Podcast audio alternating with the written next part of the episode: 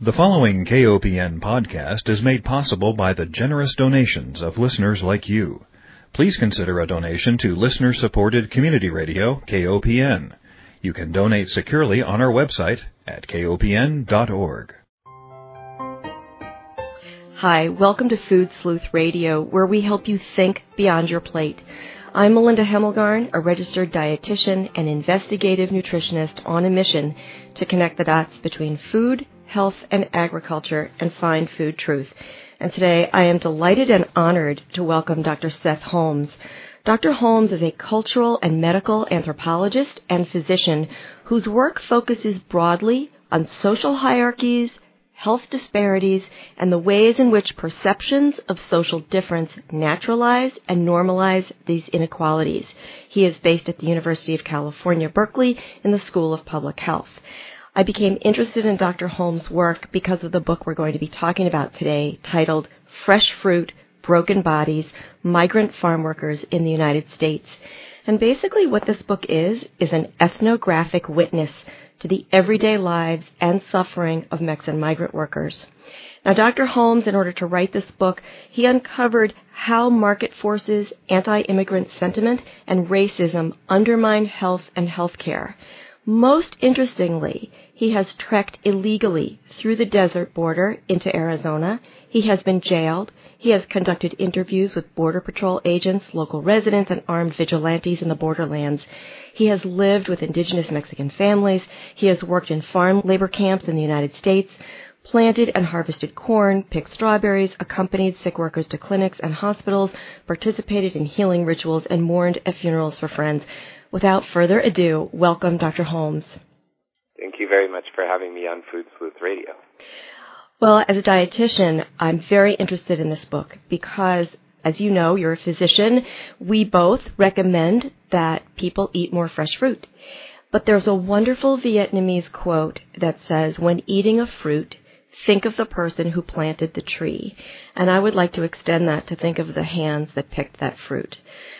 So, what led you, as a physician who could have a very comfortable practice and live in a cushy neighborhood, to go down into Mexico, to migrate across the border, and to live in these farm labor camps? I can answer that on two levels. One level is that as a kid, growing up in Washington State in a relatively privileged, semi urban, semi suburban neighborhood, my parents wanted me and my brothers to grow up with more awareness about the rest of the world, more awareness about inequalities in our own country and in the world. And they took us to volunteer a couple weeks each summer, starting I think when I was a first grader in an orphanage in southern Mexico. And so I, as a kid, became friends with Mexican orphans in this orphanage. I wasn't really volunteering. I was just playing with my friends. I think there's a way that I started becoming an anthropologist when I was a kid, recognizing the ways in which politics and economics and racism and social inequalities and global inequalities produced the different lives and the different realities that my friends in Mexico in an orphanage had compared to the life and reality that I had. Then, as a graduate student in anthropology at UC Berkeley and as a medical student at UC San Francisco, I was very interested in the relationship between the United States and Mexico, political relationship, economic relationship, and the ways in which these immigrants who come from Mexico are simultaneously desired by our economy to work for us.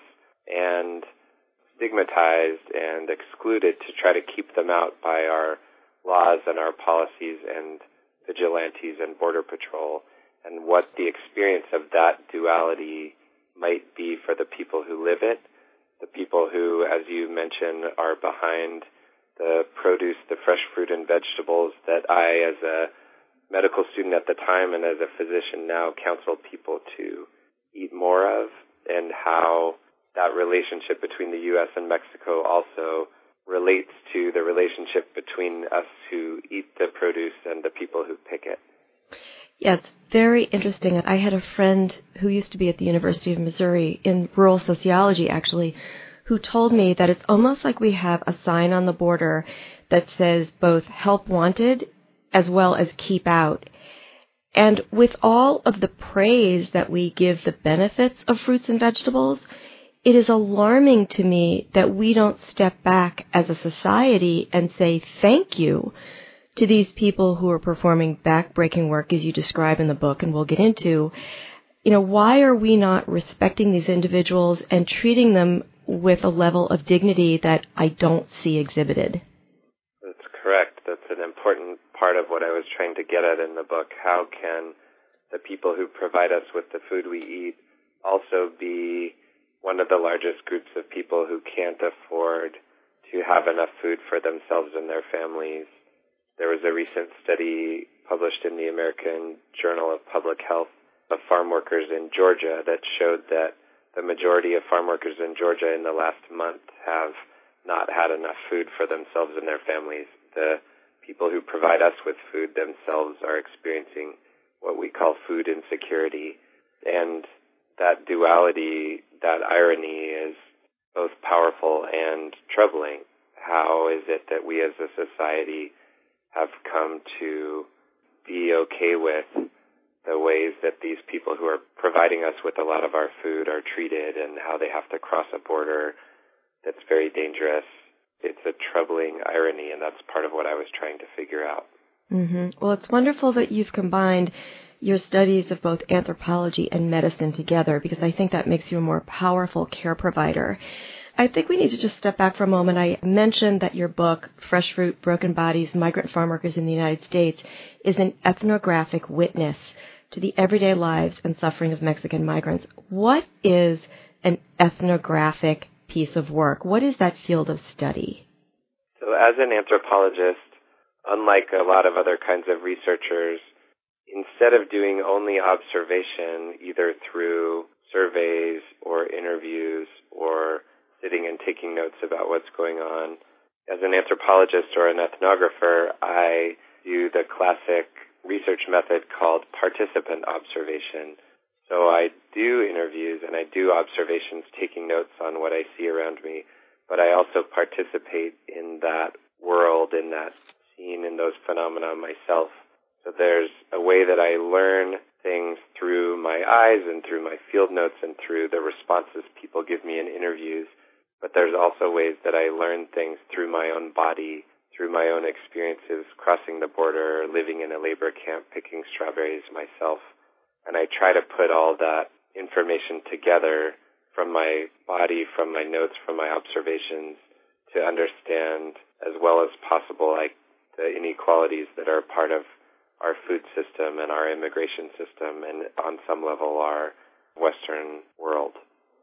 And I would think that each participant observer might bring a different perspective to the situation. I mean, I think that anybody crossing the border, as you describe in the book, would experience the same level of fear and suffering as you describe. But the observations are very different, and you talk about that a little bit in your book, where you might come to a place with a higher level of compassion than someone else who, say, might look at individuals. Perhaps they have a different skin color, perhaps they're of a different height, who may look at different individuals and saying, you're in this plight because of your own actions. You know, it's your own fault that you are in this place in the world. Right. There's a way that my training in the social sciences brings me to really understand or see or try to understand the linkages between the everyday lives of individual human beings, whether they're the farm owners or the supervisors on the farm or the doctors and nurses in the migrant clinic or the farm workers themselves. And you know linkages between their everyday lives and the global economy, global politics, global inequalities and racisms, what we would say in the social sciences, what we might call macro structures, and then the kind of more micro individual experiences and lives, how those things are linked to each other. So that's something that I try to do in the book, and that's something that I'm trained to do as a social scientist, as an anthropologist, is to understand the individual experiences of those large, big structures and how they relate to each other. Mm-hmm. You know, I was just at a book lecture where the author shared something that I thought was very poignant and important, and he said, Books are a lot of work, there isn't a lot of money involved generally in writing them, but they start a conversation. And I think that your book starts a very important conversation. And as I was going through it, I have a habit of jumping around books. But I think for the sake of our listeners, we should probably start at the beginning. And I would like for you to just describe a little bit about your trip through the desert, what it was like to go down to Mexico and travel with a group of people on a bus for many hours. What was that experience like? I just want to help people get into your shoes for a moment. That chapter, in some ways, was fun to write, ironically, because I decided to write it back and forth between relatively raw notes that I took during the crossing itself and then stepping back with a different author's voice and analyzing how that experience of the border crossing relates to border policies, immigration policies, economic policies, and then going back to the raw field notes and the experience. In terms of what it was actually like, in lots of ways, I can't think of a better word than to say it was rather horrifying. It was terrifying. Starting in southern Mexico and riding a bus to the border, we stopped twice a day to refuel the bus and get food, but we didn't sleep at night anywhere. So by the time we arrived at the border, we were pretty exhausted. Our bodies physically exhausted. In the little border town on the Mexican side, the town was pretty clearly set up for people crossing the border. There were lots of money changing, you know, Western Union and other kinds of operations. There were grocery stores that had a lot of water and Gatorade and everything felt set up for people getting ready to cross the border. And then crossing the border itself through the desert, hiking, not using a flashlight because you don't want to be seen, and crashing into cacti at some points, hearing rattlesnakes at some points, seeing other people off in the distance and not knowing if they're robbers who want to assault you because they know that you have a lot of cash to pay for food and rides and a border crossing guide or if they might be people crossing the border themselves, or if they might be Border Patrol agents who want to put you in jail and give you a criminal record. There's a lot of anxiety and fear. And as some recent studies have shown, the number of people dying in the border desert has increased over the last 20 years at the same time that the number of people trying to cross overall has decreased. So the risk of death for each individual who's crossing has gone up significantly. And it was definitely a scary, risky experience. Mm-hmm. Well, you're right, and I have to just share this with our listeners, that during the first year of my field work, over 500 people died in the Tucson sector of the border alone. Most died of heat stroke and dehydration, and some from direct violence. And you talk a little bit about the kinds of violent acts that many of these people endure. And the question here, of course, is, is it worth risking your life? And the other piece of the question that I think needs to be asked is, everything is so clearly and obviously set up for border crossers in this town. I wonder to myself why the whole operation hasn't been shut down by the U.S. Border Patrol if their primary goal is really to stop undocumented entry. So, why are they coming? Why are they risking their lives?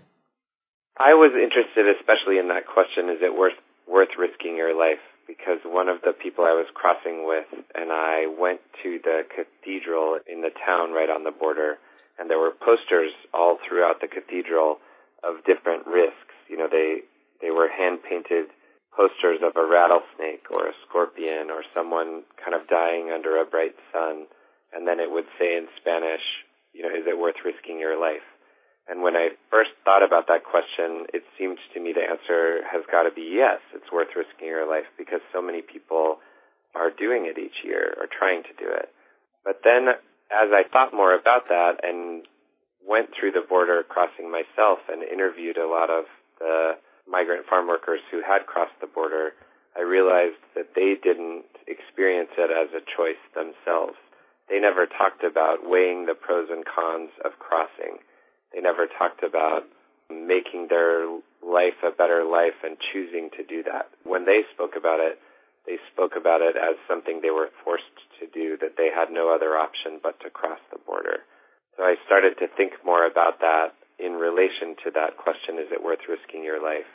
And started to learn more about how the North American Free Trade Agreement, for example, had really negatively affected the everyday lives of native Mexicans in the state of Oaxaca and the state of Guerrero in the state of Chiapas and how a lot of native Mexicans who had family farms ended up having to leave their family farms in order to cross the border and come to the U.S.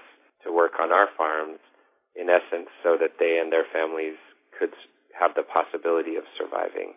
And a lot of that related to the fact that the North American Free Trade Agreement made it illegal for Mexico to have tariffs or taxes on U.S. grown products, including corn, but it didn't make it illegal for the U.S. to have an inverse tariff, which we call a subsidy, on those same products, such that since NAFTA was signed in 1994, the U.S. has increased farm subsidies for corn by over 300%. And now largely corporate grown corn in the U.S. undersells the locally grown corn in the towns nearby, the places where the people I got to know lived, such that they couldn't sell their corn anymore, and therefore they couldn't afford to buy a uniform for their kids to go to school, even though school was free, and they couldn't afford to pay for electricity or any certain kinds of foods that they couldn't grow, and essentially felt like they were forced to come to the U.S. because of that. Hmm. Listeners, if you're just joining us, we're speaking with Dr. Seth Holmes. He is a cultural and medical anthropologist and a physician, and we're speaking about his terrific book called Fresh Fruit Broken Bodies Migrant Farm Workers in the United States. Well, you've crossed the border. Is there anything else you want to say about that harrowing experience? Perhaps the situation crossing the desert itself? Was there fear of lack of water? I'm, I'm assuming. Anything else about that experience before we get to the fruit picking days themselves? Well, I think in lots of ways there are a lot of forms of fear and violence that one experiences on the border. And I can mostly speak for myself and I can speak maybe a little bit about what I heard through interviews and saw. But some of that violence and fear is related to being caught by the border patrol and having to maybe do the whole thing again or spend time in jail. Some of that is related to rattlesnakes and scorpions and cacti. Some of it's related to the very real robberies and assaults and violence and rape that happens in the borderlands, either by Mexican robbers who want money, American robbers who want money, or American vigilantes, or in some interviews due to violence from border patrol agents themselves but in certain ways, the evidence that we see shows us that most people who die in the border die simply of heat stroke, sunstroke, um, dehydration. And all of us brought gallons of water and Pedialyte or Gatorade with us in our bags, but it's hard to bring enough water for the unknowns. If you are able to hike straight through the desert and nothing goes wrong and no one gets bit by a rattlesnake or hurt by a cactus or robbed, then people tend to be all right. But if if you get lost or it's hotter than usual or someone gets sick and you have to take extra time, there's no it's hard to have you know, you can't plan for that and you you may end up being in very critical danger because you don't have enough water very dry and hot and you're hiking, you know, as fast as you can, so you end up drinking through a fair amount of water. And that's the most common way that people die, not having enough water in the midst of the heat. Mm-hmm. So I'm not sure what else to talk about related to it. It's an experience that I learned a lot from, and I don't think I would ever want to do it again. Yeah. All right. So you get over the border and what happens next? How do you get from the desert to your place of employment? Mm-hmm. So a lot of people who I came with had worked before on the same farms in past years, and they had gone back to their home village to help with harvesting corn and planting corn and to participate in the town's kind of annual festival and to be home for Christmas with their relatives.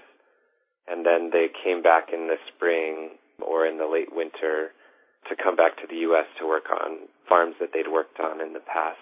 So usually they either simply took a bus or had a family member who had a car, a relative come pick them up, and then they went back to the the same farms where they'd worked in the past and did the same pruning of grapes or picking strawberries and blueberries and moved into labor camps that they had usually lived in in the past. So a lot of people were very much needed by those farms in the U.S. Their labor was needed, and they were in some ways almost expected to come back again. But the produce industry doesn't make it easy for them. That's an interesting point. There's an article that was actually published in 1976 by Michael Burawoy, who's a sociologist at Berkeley, trying to understand at that point labor migration, and it's still a really helpful article, I think, today. He argues that the economic need for immigrant labor combined with the legal and political exclusion, in essence, what you said about farms and other industries saying, essentially saying, come here, we want to employ you, we need you because we don't have enough workers who are willing to take these jobs. But then the law and politics saying, stay out, we don't want you, you don't belong here. In essence, develops this system in which the migrant laborer is exploited even more than they otherwise could be because they tend to come to the U.S. only during the years in which they are able-bodied workers. And Mexico and their family in Mexico and their farms in Mexico tend to pay for their childhood, their education, their growing up. And then when farm workers become injured, which happens a lot, or become disabled due to the difficulty of working in agriculture, which is a very hard job, most of them return to their home villages in Mexico, most of the people I know, and are again taken care of by their families and by the Mexican government. So in essence, the U.S. government and U.S. society benefits from the work of these people providing us with food, fruit and vegetables, having taxes taken out of their paychecks every two weeks, um, them paying sales tax, etc. But then when they're young and they're not working, or when they're older or injured and not working, they tend to be taken care of and paid for by either their family or relatives or the Mexican government. So it's a, this duality of the economic need and the legal exclusion is felt strongly by these individual people, by their bodies, by their health, by where they are when they're sick and who takes care of them. Well, there are many aspects of the healthcare system that I had hoped we might get into. I think I'm just going to have to have you come back to talk about that whole level of how individuals are cared for when they are not speaking the same language or don't quite understand how to communicate what they're experiencing. But for the sake of my own professional colleagues here, we are told, I want you to know, by the produce industry that just having a little bit of pesticide exposure, you know, having a little bit of pesticide residue on your fruits and vegetables is okay. It's more important that we eat plenty of these fruits and vegetables. And I always try to encourage consumers to think beyond their plate, to think beyond their own piece of fruit, and to think about the individuals working in the fields who are being exposed to these hazardous compounds, the pesticides and herbicides. Can you talk a little bit about farm worker exposure to these toxins as a physician? Mm-hmm. Well, as a physician and anthropologist, I'll say that on the farm where I worked, and in most farms that I've observed, farm workers are racing against the clock. They're trying to pick as much as they possibly can each hour, first of all, to support their family, both in the U.S., whoever's with them, and back in Mexico to send money back but they're also racing the clock in a sense because if they don't pick a minimum weight of berries that day, they're often fired. And if they're fired, then that means they have to move out of the labor camp because they're no longer employees or laborers. So it's a very big deal. Most farm workers who I've observed, including myself while I was picking, didn't take the time to go walk to a hand washing station before eating any food that they might eat while they're picking because they're worried they might not pick the minimum weight and then they might be fired and because they usually don't have lunch breaks or bathroom breaks. So oftentimes they'll pick with their bare hands as fast as they can, getting strawberry juices, which include pesticide residues, on their hands in a way that my hands would be stained for you know, most of the next day each time I picked. So I knew that on some level the pesticide residues were getting inside my skin just like the color was. But I didn't really have time to, for example, before eating or to, to wash my hands and try to get rid of that. And I didn't want to wear latex gloves or plastic gloves because if you think about what happens to your skin after you're in the bathtub for 20 minutes or 30 minutes, how it gets porous and kind of leaky and wrinkly.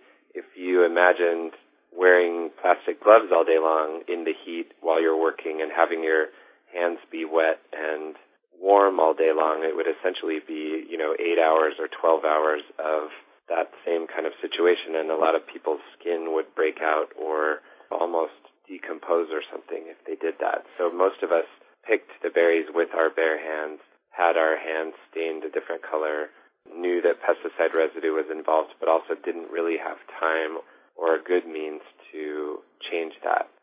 Farm that I worked on in Washington State, interestingly, had some fields that were sold under an organic label and didn't use pesticides, and some that were sold under a traditional label and did have pesticides. So there are some farm workers who work with roughly the same conditions in, ter- in terms of their working conditions, but they won't have the pesticides involved. Well, Dr. Holmes, unfortunately, we're going to have to end this part of our conversation, but I would like to have you come back because there's so much more about this book that I want you to cover. So I hope you'll do that with me. But I want to thank you and I want to let our listeners know that we have been speaking with Dr. Seth Holmes, a cultural and medical anthropologist and a physician. We have been speaking about his book called Fresh Fruit Broken Bodies, Migrant Farm Workers in the United States. We'll provide a link to that, and then we'll also have to have you back to do part two. I want to remind our listeners that Food Sleuth Radio is produced by Dan Hemmelgarn at KOPN Studios in beautiful downtown Columbia, Missouri. Dr. Holmes, I can't thank you enough for your work, your compassion, and for providing this view of our food system. Thank you. Thank you for having me on Food Sleuth Radio.